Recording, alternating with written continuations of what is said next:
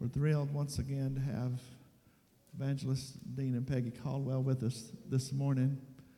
Make them welcome to Mag Church if you would. Brother Dean, come and preach the word.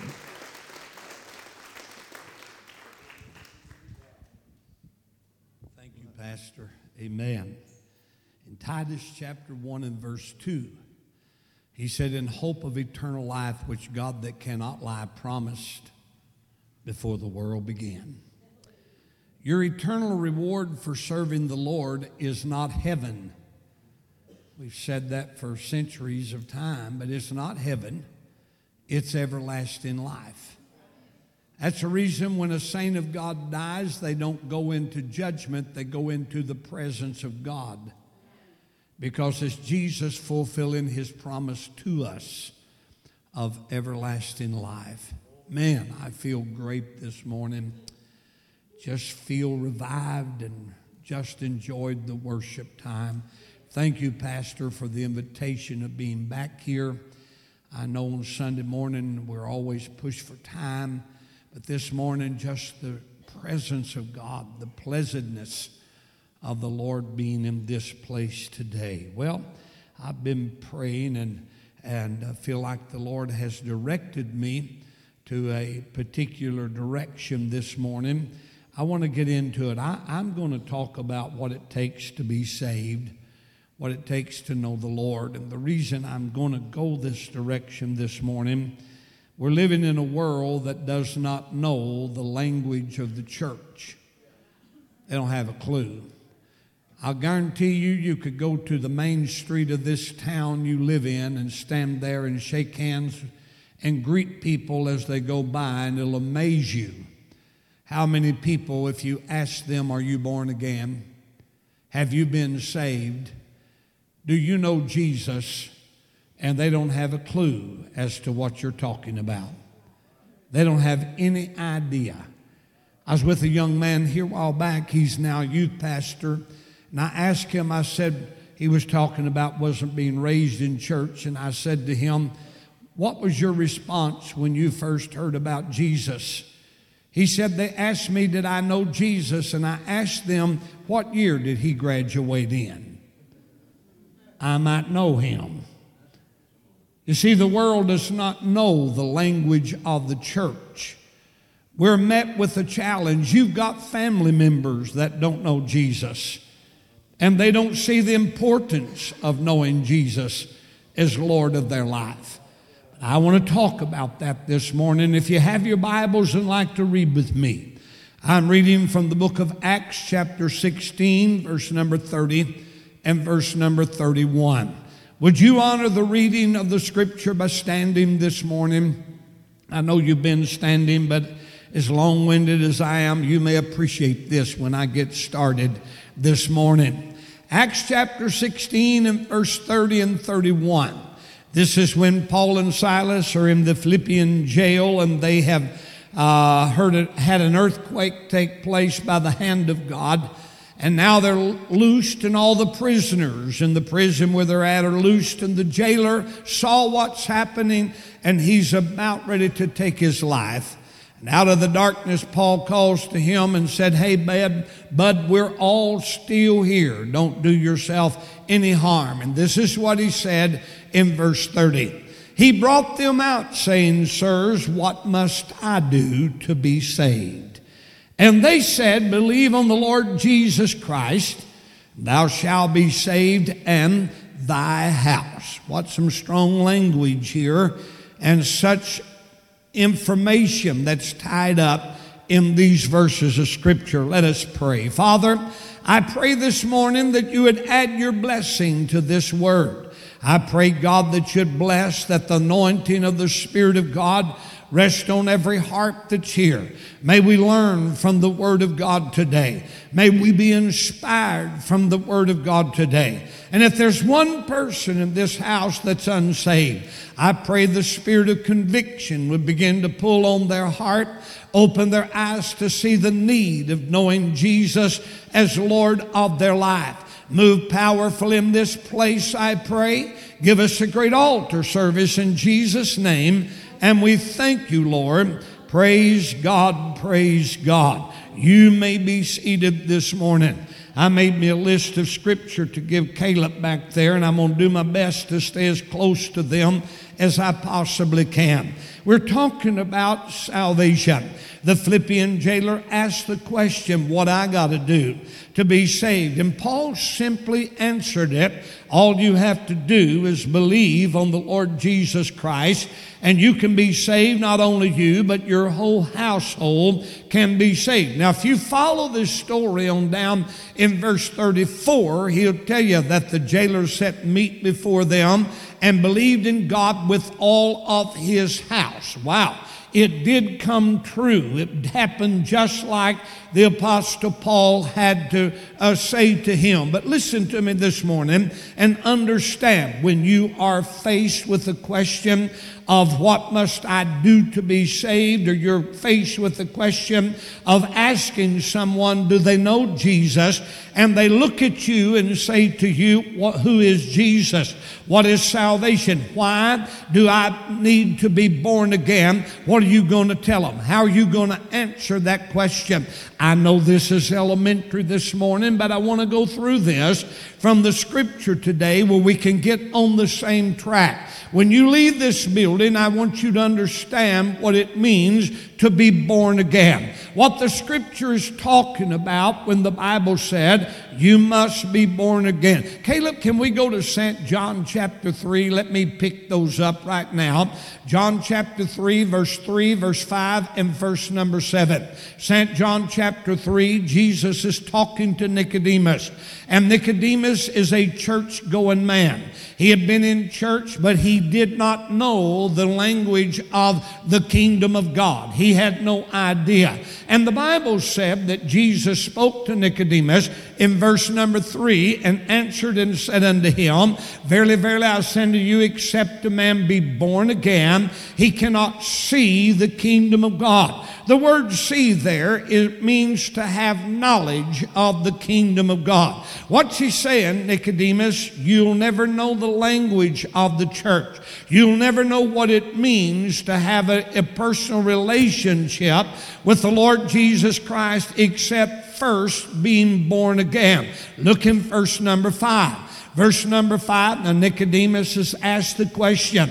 He said, How can I enter my mother's womb the second time and be born? And Jesus answered that question to him when he said this Verily, verily, I unto you, except a man be born of spirit and water, he cannot enter into the kingdom of God. What's that saying? You can make it to heaven sick, you can make it to heaven blind, you can make it to heaven crippled, but you can't make it there unsaved. You must be born again. Verse 7 Jesus spoke to Nicodemus and said, Marvel not that I say unto you, you must be born again. Now, Nicodemus didn't understand the terminology of what it meant to be born again. Let me get down here where you are this morning before I fall off this platform, all right? Watch this and understand. Let's go back to the beginning when God had made man in the beginning. Caleb, I'm going to go to Genesis chapter 1 and verse number 26. Genesis 1 and verse number 26. This is the first mention of man in the scripture. And God said, Let us make man in our image and after our likeness. Let them have dominion over the fish of the sea, the fowl of the air, the cattle over all the earth, and creeping things that creepeth upon the earth. God said, Let us make man in our image. Image is what you look like. Likeness is what you act like. So God said, We're going to make man to look like us. Not only that, we're going to make man to, to, ha, uh, to live like us as well in the likeness of God. What does that mean? Death had not come on the scene at that time. Adam and Eve were created eternal. They were placed here on this earth as eternal beings. God made Adam placed him on this earth as a man that was going to live forever. Now, can I tell you, God's going to fulfill that promise. You and I are made eternal. We're going to live forever. We have a soul and spirit inside this body that is going to live forever somewhere in eternity, either with God or without God, but we are eternal creatures. God made us, so God said, Let us make man in our image. That's what you look like, and after our likeness. And He placed them on this earth and gave them dominion. And He names all of these things that I just read to you. Now, watch this God made Adam from the dust of the earth. Uh, Caleb, I didn't give you this scripture, but can you go to Genesis 2? Let me look here, verse uh, number 7. Genesis 2 and verse number 7. Now, look at this very carefully this morning. Genesis 2, verse number 7. Chapter 1 and 26, God said we're going to do it. Genesis 7 tells you how God done it. Or Genesis 2 and verse 7. And the Lord God formed man of the dust of the ground and breathed into man's nostrils the breath of life, and man become a living soul. If you were reading this from Hebrew Chronicles, here's what it says God physically came from heaven down to this earth. When he got on this earth, he cast his image in the dust of the ground. And with his finger, he traced his image out in the dust of the ground. And with his breath, he breathed into that traced out image. And when he did, Adam just peeled right out of the ground. The creative power of God. God brought Adam forth from the dust of the ground. Now, Caleb, go to verse 18. Genesis 2, verse number 18. Out of all God's creation, he did not need a cheering section that would pat him on the back and said, You did good, brother God. You've done real good. No, God himself backed up and said, It is good. Here's the only place in his creation that God said, It is not good. Verse number 18. The Bible said, The Lord's talking here. He said, It is not good that man should be alone. I will make him a helpmate for him. God said, It's not good for man to be alone. The word alone is two English words. Pull them apart, all one. Put them together alone. When you're all one, you're alone. You understand that. God said it's not good that man should be all one. I'm going to make a helpmate for him. So God put Adam to sleep, and when he put Adam to sleep, and when Adam woke up from surgery, there's a woman sitting by his side. Not a baby, a full grown woman. Adam and Eve had no childhood.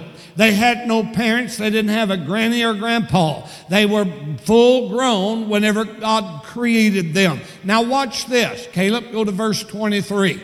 Genesis chapter 2, verse 23 and 24. Adam said, now this is after he woke up from surgery.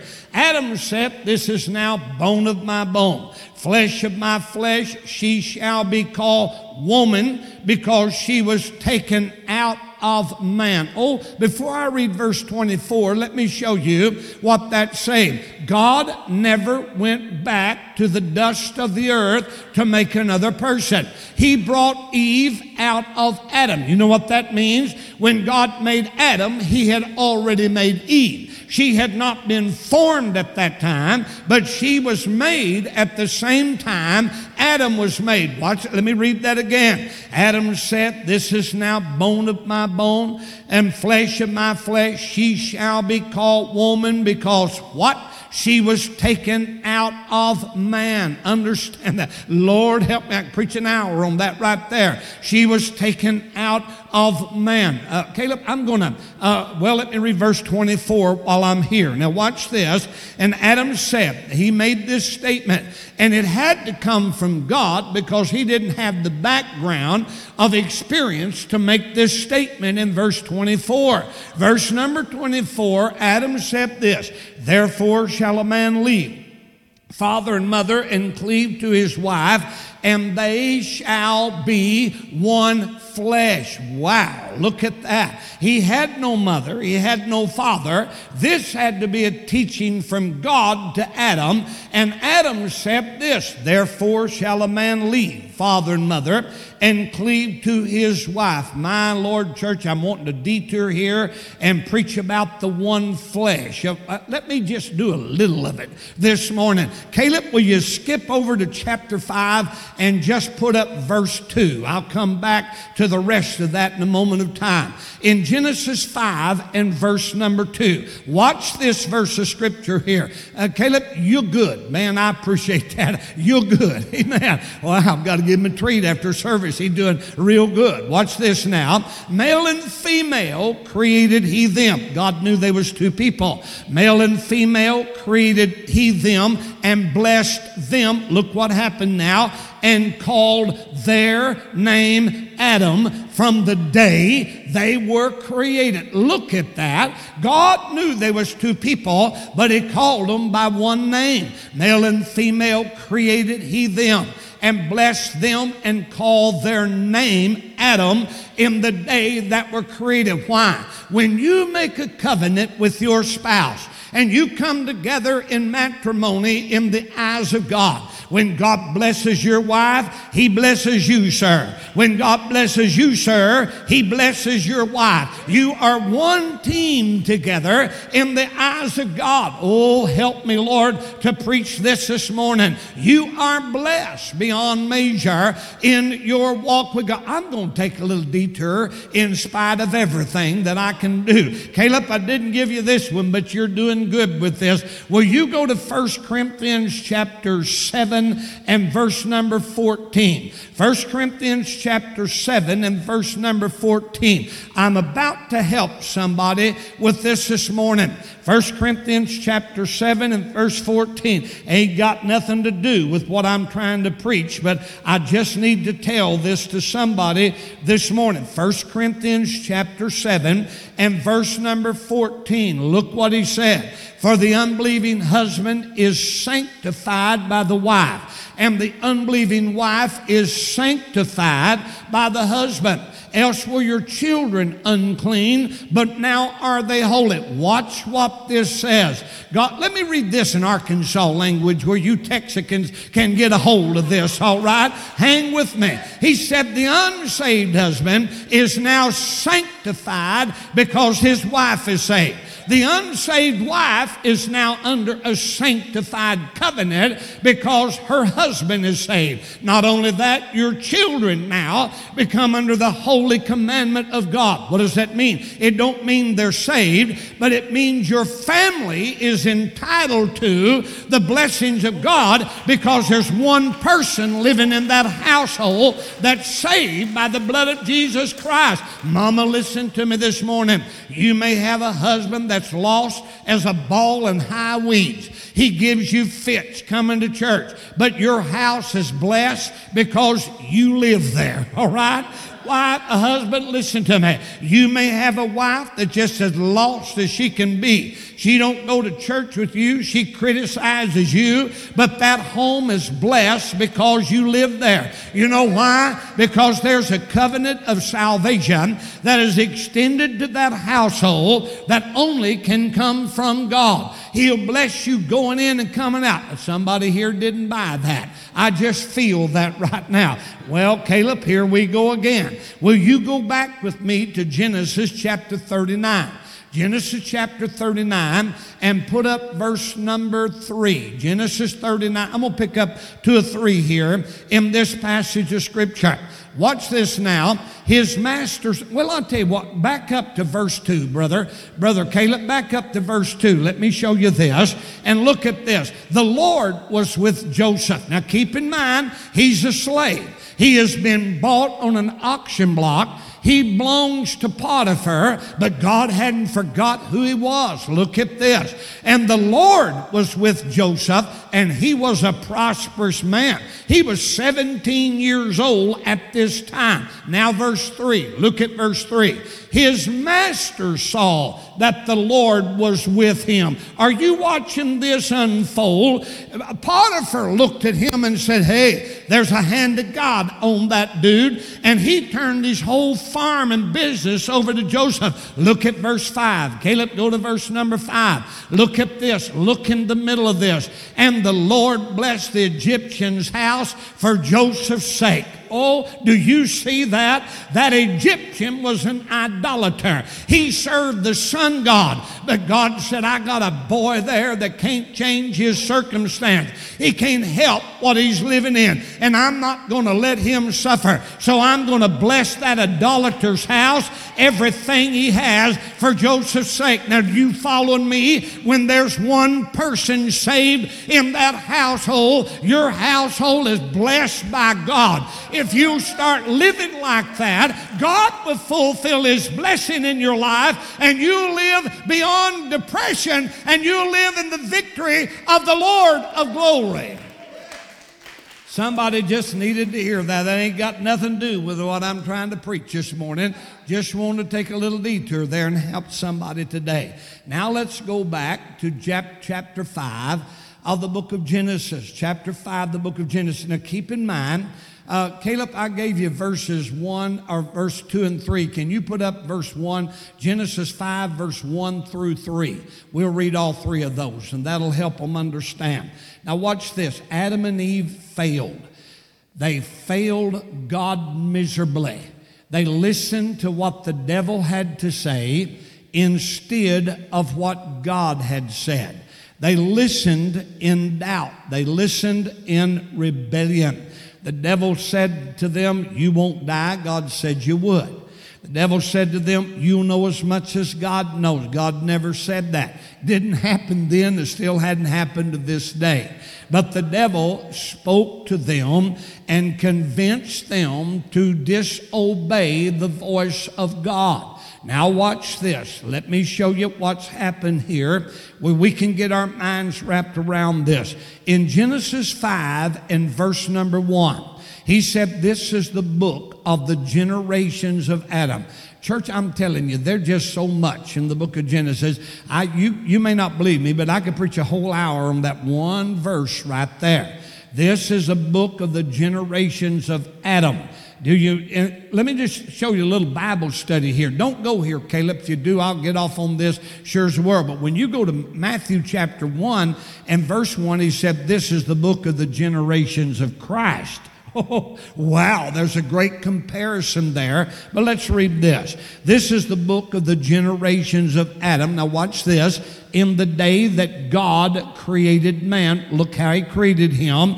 In the likeness of God made he him. Wow. This is speaking of the likeness of God. Remember, Adam was made in the image of God and in the likeness of God. Now, verse 2. I just read that, but I want to read that again and then go into verse 3.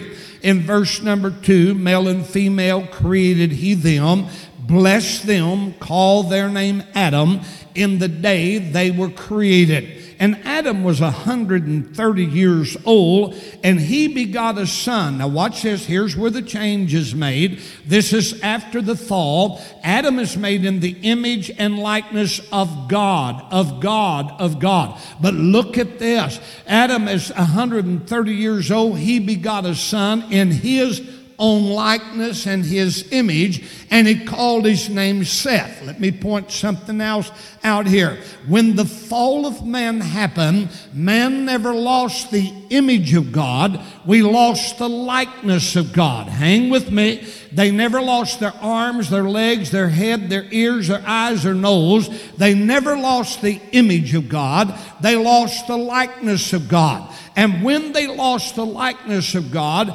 then the likeness of man, flesh started at that point. Man started his, his journey in this life as human, as flesh. And we've been fighting flesh from that day to this day. And we'll fight it until we die or the trumpet sounds and changes us. Understand that. But Adam uh, sired a son by the name of Seth in his own likeness and his image. See, chapter 5 points out the likeness of God, but when you get to verse 3, it points out the likeness of man. What are you saying?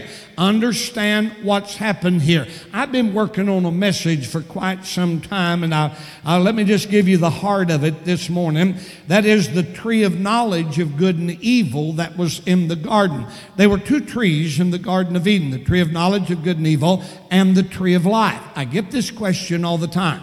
Why in the world didn't they eat of the tree of life? If they had of, they would have still been alive today. But they already had everlasting life at that point. They didn't need the tree of life. This was before the fall. What they wanted was something they did not have. God never intended man to know evil. It was never God's intention for man to know evil. Wow, we understand that. Let me show you something else. It was never God's intention for man to know good. oh, look at that. The tree of knowledge of good and evil. Why? Because from the fall to now, man has tried to use his goodness to get to God. Instead of his faith to get to God, he tries to use his goodness to get to God. I'm not going to preach that, just pointing that out. That's what we have to deal with to this day. Nothing I have impresses God. Understand that. But my faith in my will is something God desires and He craves because it constitutes my worship. Well, let's leave that alone there. But watch this now and understand. Whenever Eve was deceived by Satan, Adam walked in on her and she gave the fruit to Adam and he partook, knowing what he was doing. Caleb, go to, go to the book of um, 1 Timothy chapter 2, verse number 14. 1 Timothy chapter 2, verse number 14. Look at this. Understand what's happening here in Genesis where he said Adam partook of the fruit, willing, willingly knew what he was doing. Adam was not deceived. Are you looking at this? Verse 14, yeah. Adam was not deceived, but the woman being deceived was in transgression. What's happening here? Adam sinned willfully. He knew what was going to happen, and he done it anyway. He done it anyway. He was not deceived. You got two kinds of sin here deception and willful sin. I was doing a preacher's convention here a few years ago, and one of the preachers come to me, and well, not one of them, there's about 10 of them came to me, and, and it was of the independent world. And one of them said, Brother Caldwell, we have decided that if a man sins willfully, he's eternally lost. And I said, Well, that's not right. He said, what, what, do you mean? I said, I can't remember a time in my life that I accidentally sinned. I, I, I can't. Every time I've sinned, JR, I knew it was going to happen. I just done it anyway. I, I did. I, I can't remember a time that I accidentally sinned. As sin's never crept up on me, and it's usually got to do with my temper. And whenever I get to that point, and I'm past that point, I'm ready to knock a knot on somebody's head. A calf can suck. That's just how I feel sometimes, you know. And I know it's going to happen, and I don't try to curb it. I just go right ahead. I pass that point. Well, I've never accidentally sinned. But what is this all about concerning Adam willfully sinning? He walked in on Eve, and, and she is willfully, I mean, or she's been deceived and taken of the forbidden fruit. He took it and he partook of the forbidden fruit. Oh, Caleb, I didn't give you this one, but will you go to 1 Corinthians 15 and verse 45? Let me explain this. 1 Corinthians chapter 15 and verse number 45. Look at what the scripture is identifying the first Adam and the last Adam. Look at this. 1 Corinthians 15, verse 45. And so it is written, the first man Adam. That's the Garden of Eden uh, Adam. The first man, man Adam was made a a, a living soul, but the last Adam was made a quickening spirit. Why is Christ called the last Adam? What is this? Now listen to me. This is misquoted. The first Adam and the second Adam. It don't say second. It says last Adam. If there was a second, there could be a third and a fourth. It said the last Adam. The Garden of Eden, Adam, first man Adam. Jesus is the last Adam. What is that all about? Let me show you what that's about. Adam walked in on Eve and she is partaken of the forbidden fruit. He willfully took the fruit from her. Why? Because he knew that on God's routine visit to the Garden of Eden, he would take Eve and cast her out of the garden, and they would be forevermore separated. So he willfully becomes sin with her so they would not be separated. Let me talk about the last Adam. The last Adam willfully came from heaven down to this earth, and he took my sin upon him so we would not be eternally separated. That makes him the last Adam. The first Adam set a point there, but the last Adam finished the course. He willfully came from heaven to this earth, and he took my sin. And when he took my sin, he took it so we would not be eternally separated through eternity. All right, Caleb, go to Genesis 3, verse number 7 and verse number 8. Now, here's the story of Adam and Eve continuing here, and this is what he said. Genesis chapter 3, verse number 7 and verse number 8. This is after they had disobeyed God. The eyes of them both were open and they knew they were naked. They sewed fig leaves together and made what? They made aprons for themselves. And they heard the voice of the Lord God walking in the garden in the cool of the day. Adam and his wife hid themselves from the presence of God among the trees in the garden. What are you saying? God walked in uh, on the Garden of Eden. This is bound to have been a routine visit because they heard his voice, they knew exactly who it was, and they hid from the presence of God. This indicates he's done this many times. They knew exactly who it was. They had disobeyed God. And you know the story God cast them out of the garden. Now they still have the image of God, but they don't have the likeness of God. Now, when Jesus said to Nicodemus, You must be born again, here's what he's talking about. When you come to an altar prayer and you get before the Lord and you ask Him to forgive you of your sin, come into your heart, here's literally what happens the sin is removed from your life. And when the sin is removed from your life, birthed in you is the likeness of God that was lost in the fall of man. Now, watch this now. When you ask Jesus to forgive you of your sin, sin is removed, and the likeness of God is birthed in you that Adam and Eve lost in the fall. Second Corinthians chapter 5, verse number 17. Caleb. Second Corinthians chapter 5, verse number 17. Therefore, if any man be in Christ, he's a new creature. Why? Because old things are passed away. And behold, all things are become new. That's what he's talking about when he said, You gotta be born again. Birth in you is the likeness of God that was lost in the fall of man.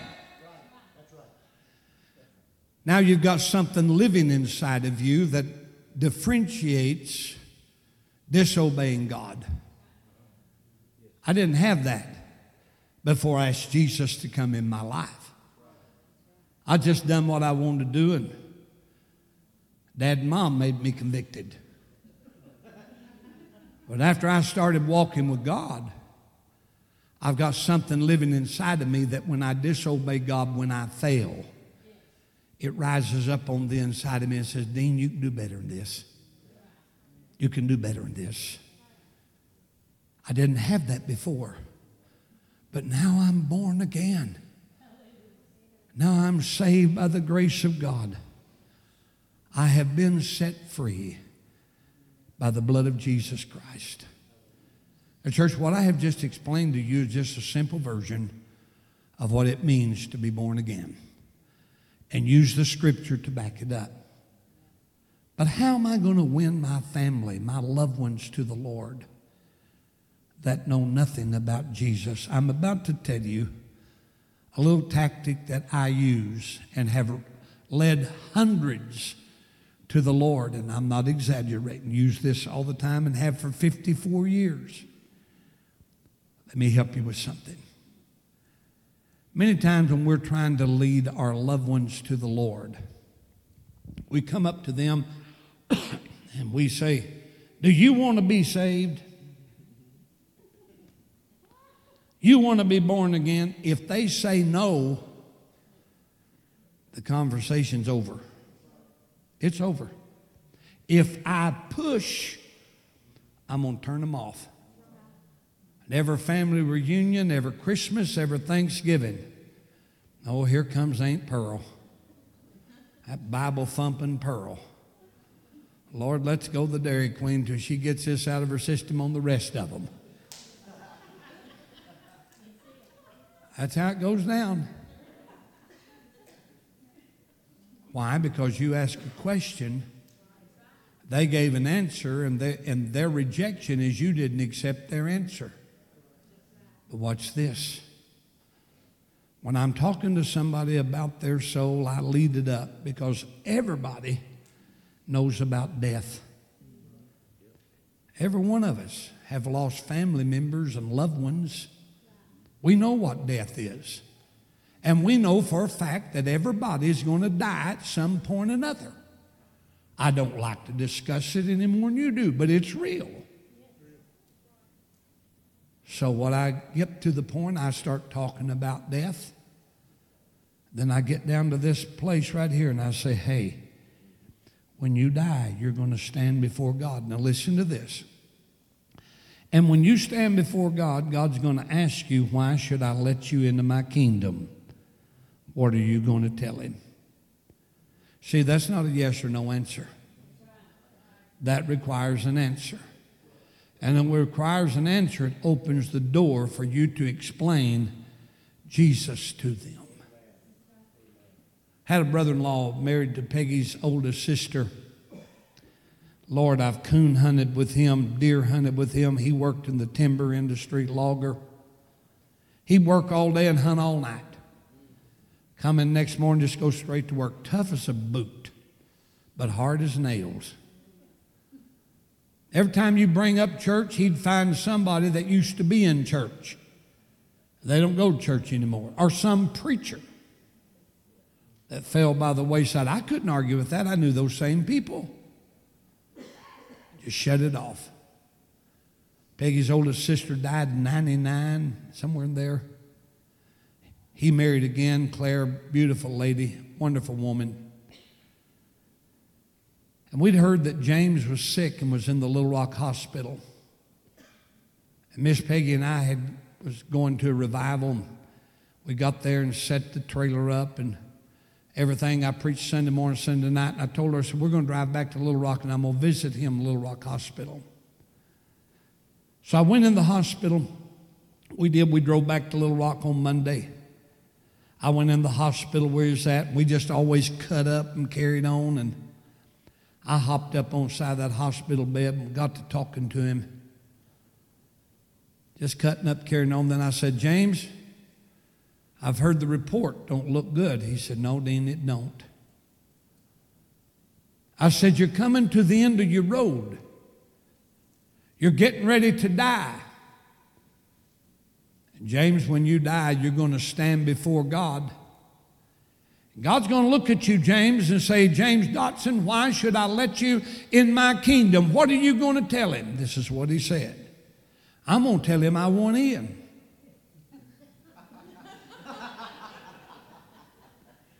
I said, Well, let me tell you how that operates. The only way you can get in is through Jesus. And I explained to him in a quicker version of what I just explained to you this morning. He listened intently. I thought we had this in, in the bag. I took his hand. I said, James, would you like to pray? He said, No, not today. And I knew it was over. Conversation's over. We finished that revival at Cave City, loaded up, and went way up into Missouri. Sat up there on Thursday, and I said, I told Peggy, I said, I know we're several hours from home, but we're driving back. We loaded up. I left the trailer there. We drove back home, got home two o'clock in the morning. When I got up Thursday, I was going to go to the Little Rock Hospital. His daughter called and said, or a Friday morning, said, Dean, we're sending dad home with hospice. If you come to Little Rock, you're going to miss him. Just wait till he gets home. They brought James home with hospice. I got up Saturday morning. I said, Peggy, I know we're a long way from where we're going to start revival in the morning, but I've got to go one more time. I said, This may take a while. I'm going to make hell so hot he can smell smoke in the living room. But I'm going to make heaven surreal. he'll want to go today. I left. I drove over to their place, which is about 15 mile from us. Families, cars up the driveway, down the side of the highway. I parked down the highway and I started up the big long driveway to their house, and here come a bunch of family members down the ha- uh, down the road, shaking my hand, said, "Boy, then we heard you talk to James Monday. Get in there and do your stuff. He's dying and he's lost without God." And I'm standing there thinking, "What's wrong with you?" You're lost as a goose on a concrete road. What's wrong with you? What the difference was, they wasn't dying. But they wanted their loved one saved. I walked to the house, and little Claire, his wife, came to me and she said, Dean, I'm going to put everybody out of the house. It's just going to be you and James. It was cold outside, it was in March. I said, Claire, this may take a while. She said, We'll freeze to death. It takes it. Just get on in there. I don't want him being intimidated with nothing. She put everybody out of the house. They're standing outside in the cold. I walked in there and let that rail down on that hospital bed, hopped up on the side of the bed. He reached over and took me by the hand. And I said, James, do you know why I'm here? He said, Yes, and I'm ready to pray. Wow. At 11 o'clock that Saturday morning, James made peace with God through prayer. Seven o'clock the next morning, he went into eternity.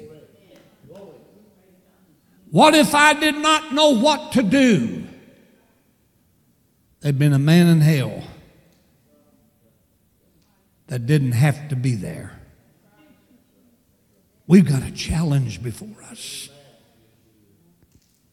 His son in law, Doc, was our doctor. Old Kelly called me from time to time with a Bible question, and when he had a Bible question, it had meat on the bone. But he was battling cancer. He, he doctored up within a week of his death. I can't remember. He's battling cancer. We were in New Mexico